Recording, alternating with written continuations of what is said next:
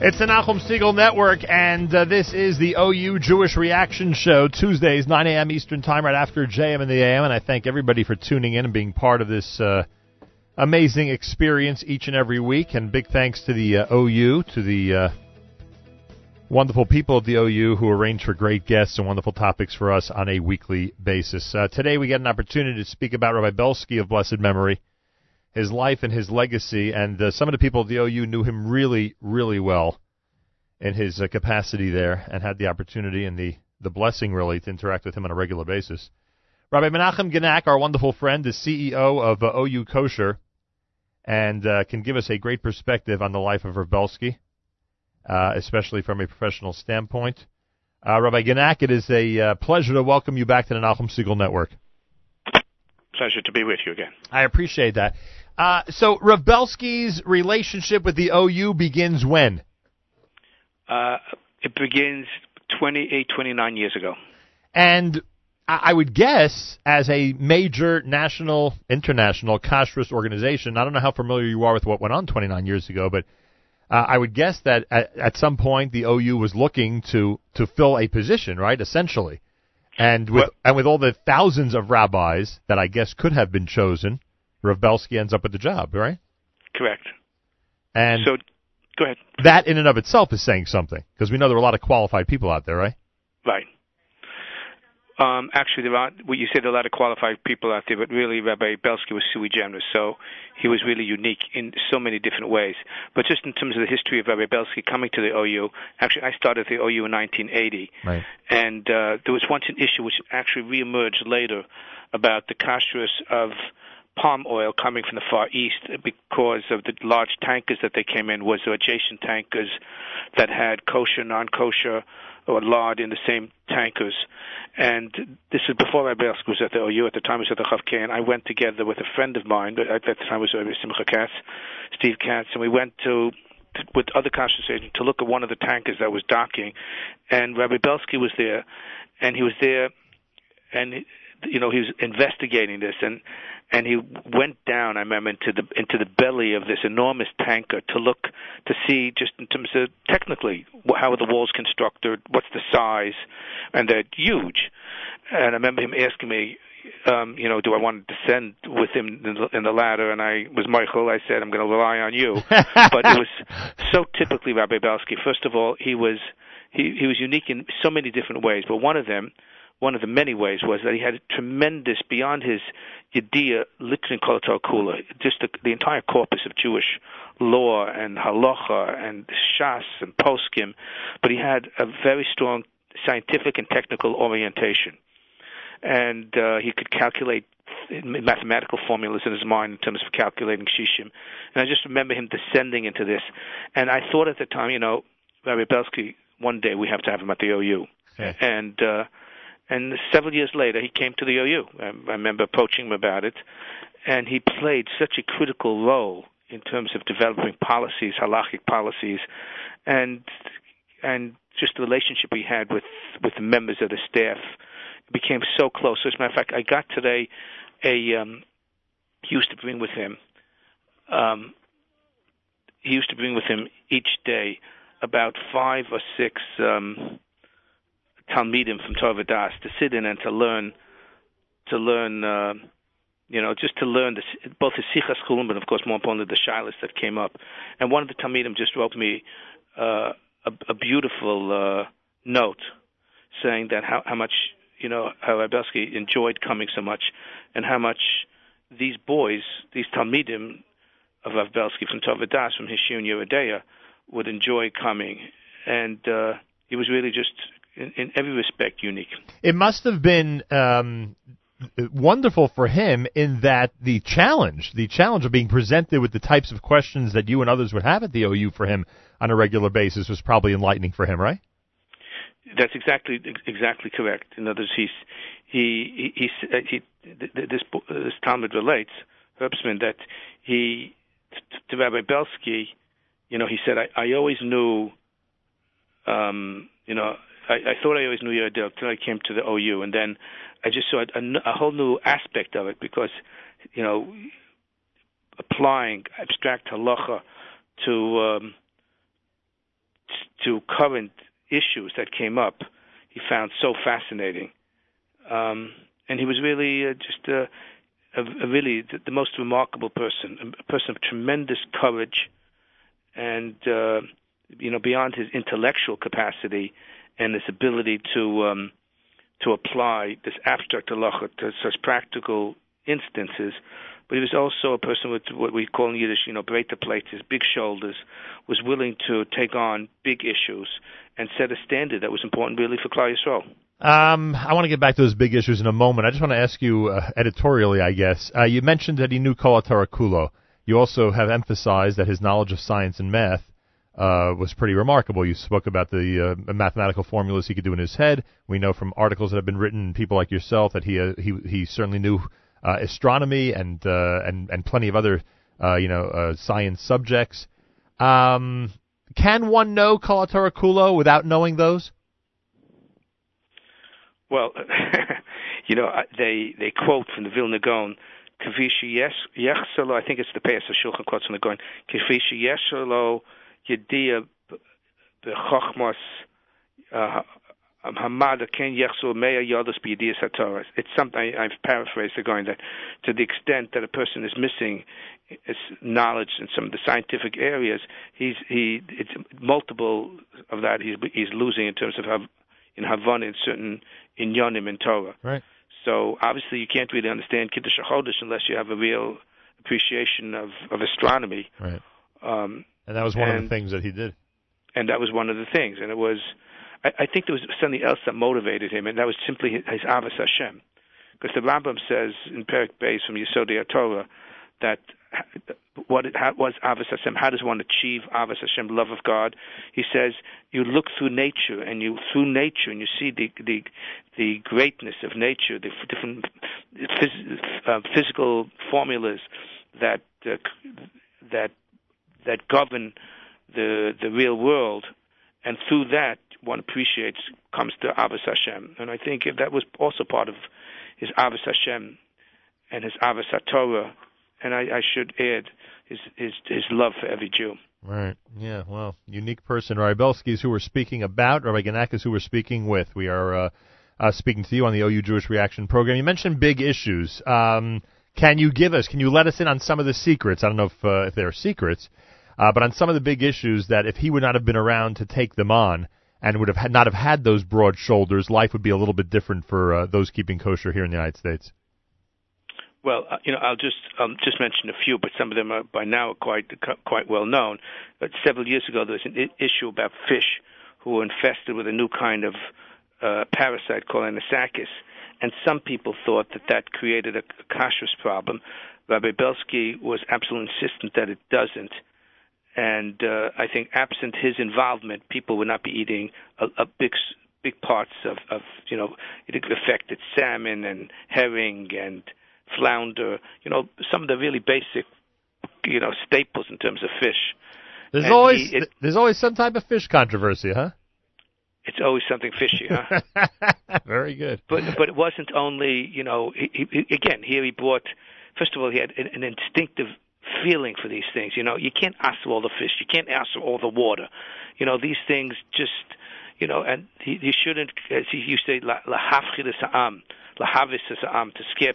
He would cite that the Mishnah says in Yoma that the Kohen Gadol should not be marich b'tfilas. He shouldn't say a long tefillah in the Kodesh Kodesh. He's praying for Klal Yisrael Yom Kippurim. The Kodesh Shalom Lahavis am because lest the people outside will think that you know the Kohen Gadol might have died inside, and so he says all of a sudden we frightened everybody with these new chumras which he was very much depending, of course, on the point. He had his chumras also, but uh, that's just one example. And uh, when you and just to remind everybody, when you're talking about the water, uh, that resulted in a lot of communities and in many areas in people deciding to filter their water, right? That's correct. And that's Rybelsky, Rybelsky thought that wasn't necessary. In fact, OU Lachuma does do that. We in all our facilities in in New York City, because in generally in the country, there's federal regulation that requires that um, water be filtered, but New York is exempt from that, and uh, and he thought it was not problematic. And that was because there are other halachic experts that are consulted by the OU, and you have to come to a happy medium, or the well, OU? you know, we we want to have a consensus in terms of positions that we take. Um, so that's why the, the OU is the But the fact that I, I thought Rabbi Belsky was right about it, I, you know, the Gemara says about mechitzis hamayim that the, the that the, the Gemara tells us that how do you how do you if you want to take water out of the Kinneret on Shabbos and you're in a boat to Kinneret, to move from one rishus to another, since only Rabban you're allowed to use the mechitzis hamayim, right. which is that it has. I'm not going to go through all the technical things, but it's it's it's you put uh, you know surrounding above the water, you can take the water from there onto the boat. But you know obviously you couldn't filter it at Shabbos. And so the apparently there was no water with the Kinneret, and these copepods are ubiquitous, so they would have been in the in the Kinneret as well obviously in the time of Chazal they weren't worried about it. Right, and they probably didn't have the equipment to actually see them, right? Well, no, you know, you know whether Belsky had many different levels of consideration. I remember going with him at the time to the, um, I think it was the Croton reservoir in in the Catskills. You know, he spoke to the technical people as he did with the fish. He, he you know, he sent people to check with the Museum of Natural History, the people experts in fish and so on, to see both on the technical and scientific level, what's the reality, and then to offer his halachic decision. Isn't it interesting how many of us, I'm, I'm not including you in this, I'm including uh, lay people like myself, many of us would draw our own conclusions and not even worry about checking with the experts, and he's going to the Museum of Natural History to consult with people who would know a little bit more about this than he does. Right, and he also had just, but, but despite the technical issue, he had a Masorah from his Rabbeim about many of these things. from Moshe Feinstein, who he had smicha from, who was very close to, he would uh, both on, on several of these issues, he would cite positions that Moshe took. How and, and not just not only the tech, not only the specific issue, but in terms of the hashkafa, the attitude that one should take in these issues, is the sense of responsibility for Klal Yisrael. Rabbi Menachem Genack with us, CEO of OU Kosher, speaking about the life and legacy of Rabbi for a few more minutes. Uh, when he started to uh, get ill uh, in this latest round of uh, of illness, um, was he still able to uh, keep his responsibilities to some degree at the OU? Well, this last illness was was was very very quick. You, you know. Uh, yeah, I'm referring to the long term one, right?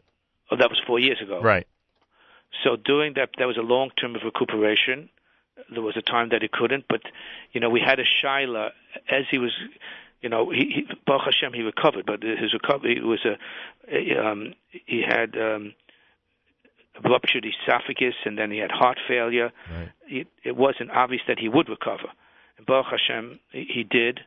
This was four years ago, and there was a long period of time, several months, that he was recuperating.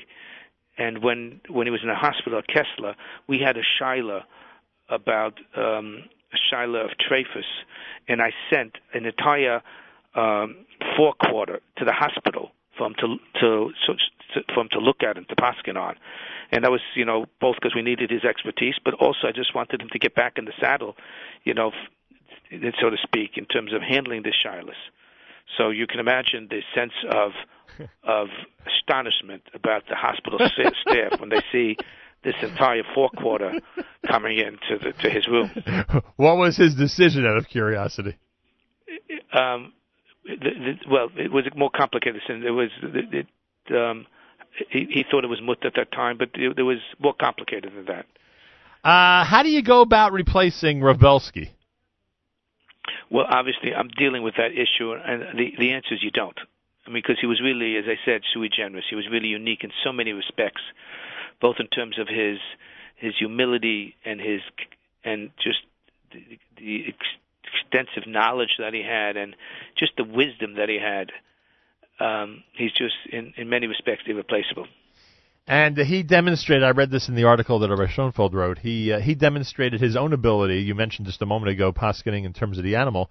He demonstrated his own ability to dissect an animal and to really teach everybody the anatomy of animals. Uh, um, just based on his knowledge, right? He he he had some surgical skills. Let's put it that way.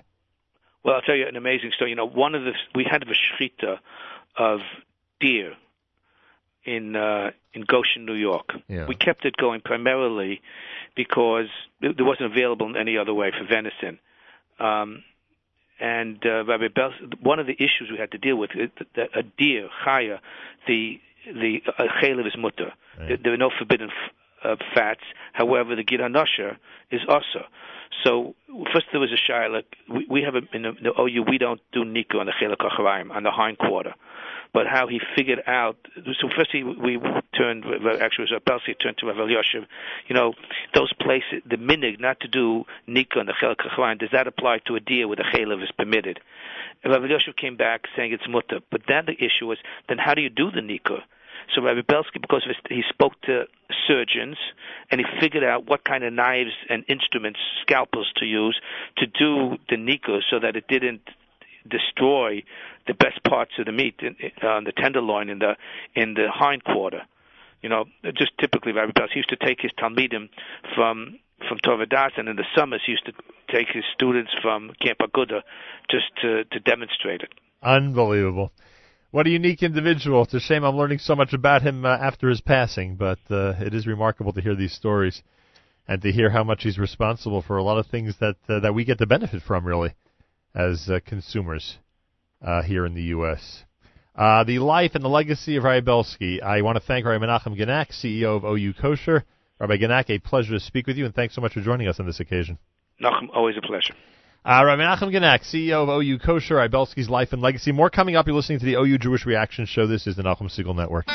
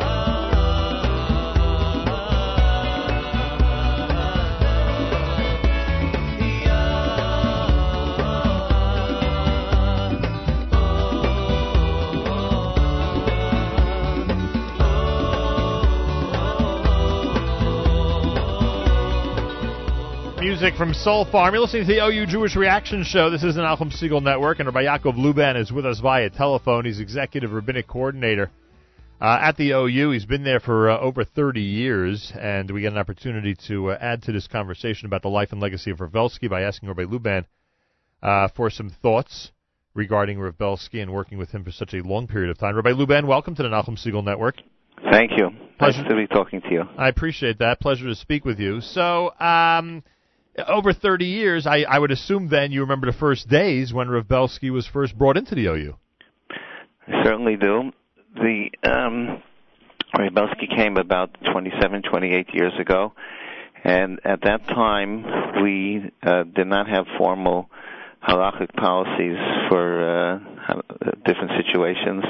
It was sort of ad hoc when something came up, so then we uh, we discussed it. We tried to take positions. Sometimes we consulted with uh, outside rabbanim, but we didn't have any formal structure.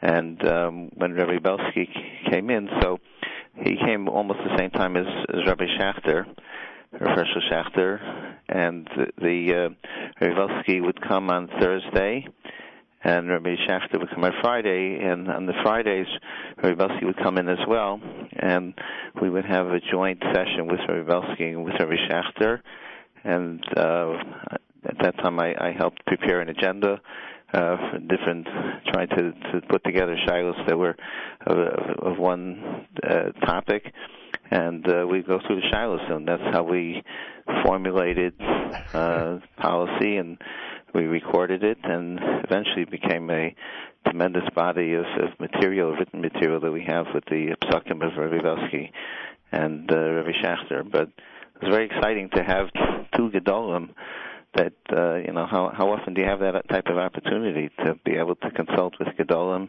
and uh, formulate policies for for OU, which is a kashrus agency that's that services the entire world, and it was a, a very big source for us. Do you, as I mean, you and other rabbis who are familiar with halacha certainly, and uh, you know are able to pass in your own shilas, obviously. Uh, were there many times when you were shocked at the outcome of those discussions, or essentially, you know, poskim who did not regard themselves as great as the individuals you mentioned, nonetheless, usually were heading in the right direction with those questions? Uh, it was mixed. Sometimes we had a sense of, uh, you know, what, we thought was correct. Um, Rabbi Belsky would agree, but other times he didn't, and uh, he, he uh, sometimes he, he surprised us uh, with his answers, and it took different directions than uh, than we thought were appropriate.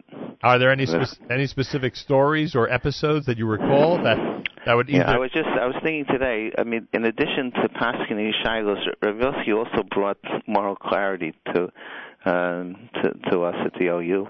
Um, you know, a lot of kashrus is uh, interwoven with uh, issues of how to deal with with people and with situations. Um, so and and and his judgment was very balanced. Rav Belsky was was not a radical person, and that was so important for us. And I, I was uh, just thinking about one situation that I had when I uh, came to the OU. Um, the at that time there, when I joined the OU, there were uh, some some establishments had had a mashgiach media full time mashgiach on the premises and some of them had been with the, those establishments 30 years, 40 years, and they were no longer in their prime. And I was concerned how, how does one balance, on the one hand, this was their livelihood, and they they didn't have pension funds at that time. So to take away the job from them would mean literally leaving them penniless, and without. Uh, and, and I felt also was a lack of. Uh, Hakar Satov appreciation. They had serviced the OU, uh, you know, with, with integrity for 30, 40 years. So, you know, to take away the job would not be fair. But on the other hand, had a responsibility to to the Tzibur and to Klal Yisrael. They they were the ones that were ensuring by being on the spot. They were the ones who were ensuring the the integrity of the kashrus. So how do how do you balance that? And I remember it, this perturbed me greatly. I asked this question.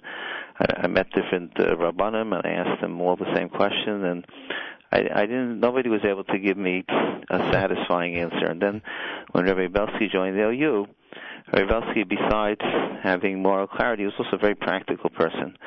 So Rabbi said, look, he said, what you need to do you, is you have to concretize what are the responsibilities that the mashgichim have, and what are what are your expectations. And you have to put it into writing, and then um, you have a right if you if you if you say this is what I expect you to do A B C D then you could visit the facility and see if they are fulfilling those requirements. If they are not, then you have the right to say, uh, listen, this is the, the job requires that you do uh, you know, these these are the things that you have to be responsible for, if uh, if you're not able to fulfill that, it's going to be difficult for us to to maintain your employment. Um, he, he said I should not write in a threatening way, but just to point out that we can't. This is what the job is, and uh, we, we want you to stay in this position, but you have to make sure to to uh, manage to carry these responsibilities and um, and then go back again and see if if things improve. If they're not, send them another letter or two, and then eventually, uh, if they're if they're just not able to do it, then you say, listen, this is I'm I'm sending you this final letter. I I hope you could turn things around, but if not, this I can't can't maintain the position your your position with the OU because these are the the responsibilities that you have to satisfy and then uh, very reluctantly, if they if they could not do that, then then Rabbi Belsky said that we we morally were justified to to let the person go. Wow! But I think it was a very balanced approach, and uh, it, it took consideration the the human element. Rabbi Belsky was very sensitive when it came to the people, and uh, and made sure to to bring that into the equation always. And essentially, he's poskening for millions of people. I mean, you know, Maybe, that is correct. Maybe He's not asking for all of Klal Yisrael. Yeah. He's asking for millions of people, especially decisions on kashrus. But uh, I guess when you're, I, I guess when the numbers are that large, it's, it's even much better to have a balanced approach because you're really asking for people across the board. That's for sure. Rabbi Yaakov, Right. Right. Rabbi Belsky often said that you know he because the OU was servicing Klal Yisrael, he, he Rabbi Belsky was not a great. I mean, he he was very creative, but he felt that the halacha should be mainstream. You shouldn't when you, if you're if you're asking for a private individual, so you could you know if you have a a certain way of looking at it that's a little different. You know, Posik has the right to do that, but when you're establishing policies, the, uh, the OU basically serves everybody in Klal Yisrael because all kosher food, one way or the other, is either under OU supervision or it has ingredients that that are components in the uh, in the final product almost always. So you you, you are passing for the entire the body of, of the Jewish people, and therefore you Reb Belsky wanted that the, the the OU's position should be very mainstream. Wow. Uh, Rabbi uh, Yaakov Luban is with us, executive rabbinic coordinator, or rabbinic director rather, at the OU coordinator for the last 30 years. Um, is this time of year reminiscent of more, I don't know, serious or active or more of a frenzy in terms of shilas on that level because it's before Pesach than other times of year, or that wasn't a factor? Not now, because we what, what happened was that about 20 years ago, we um, we we we we wanted to make sure that all the conversations that Rabbi Belsky and Yibadul Chaim Rabbi Schachter were having with the rabbinic coordinators were recorded. Um, and so because many of the shilas were repetitive and um, there was no reason to have them uh, sit with the with the rabbanim over again and go through the same shilas. And also, we wanted to have um, written standards that were consistent.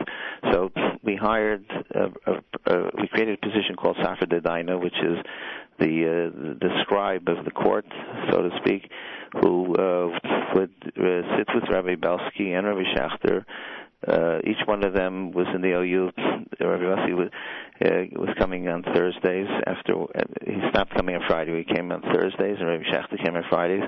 And the Safra Dedaina would sit with them and, and and record every single question that was uh, asked with with the response and um, we have that all uh, it's, it's, it's stored in our database. So we have a, few thousand psukim from Rabbi Basim Schachter that we've collected over the, the last 20 years. We have we've had three terrific uh, Talmidei Chachamim who served in that uh, role, and uh, so there's there's very little in the way of like new shilas that all of a sudden pop up and. Uh, uh, there's different twists and, and variations to, to issues and, and, and nuances, but uh, may, maybe in the earlier years when it came Pesach, there was a frenzy of activity, but we're pretty much in, in in good shape now, I believe.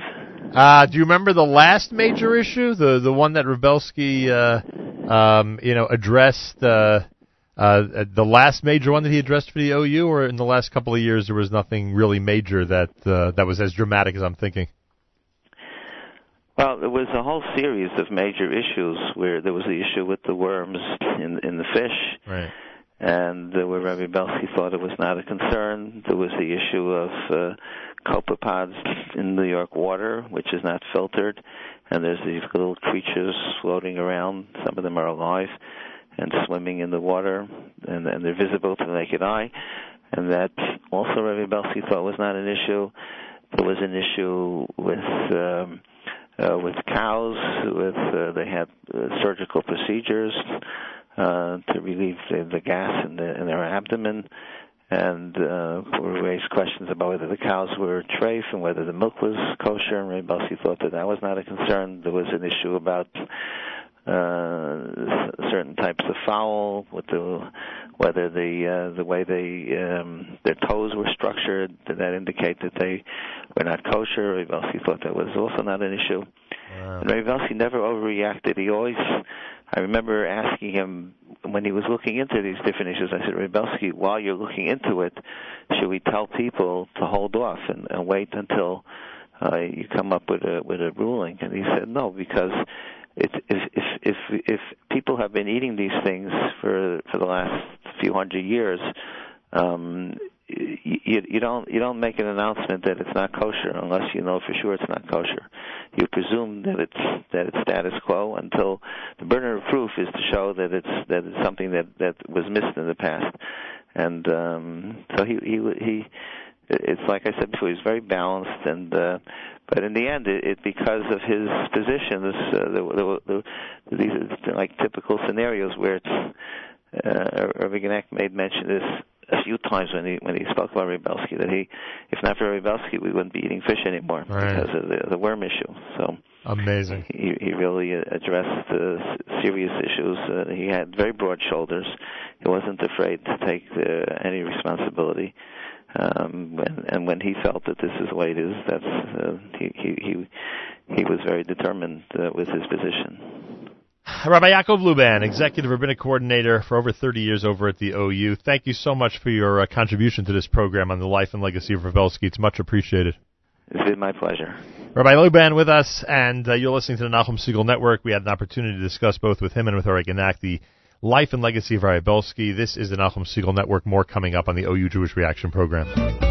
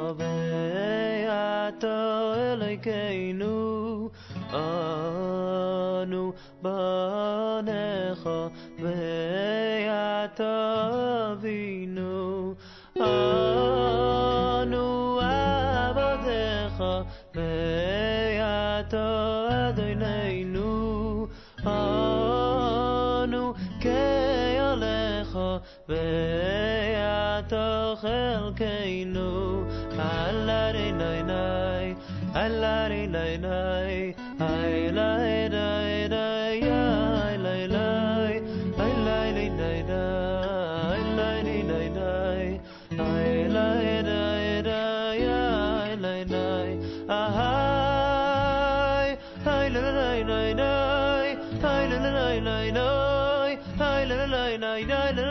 אללה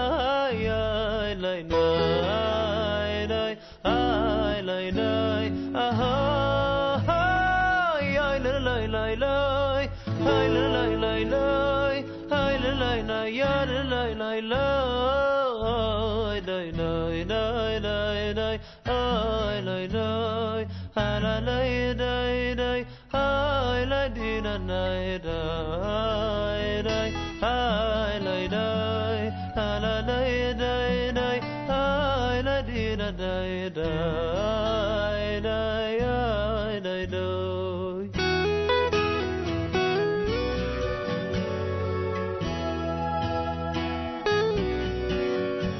Hey, Keanu bed.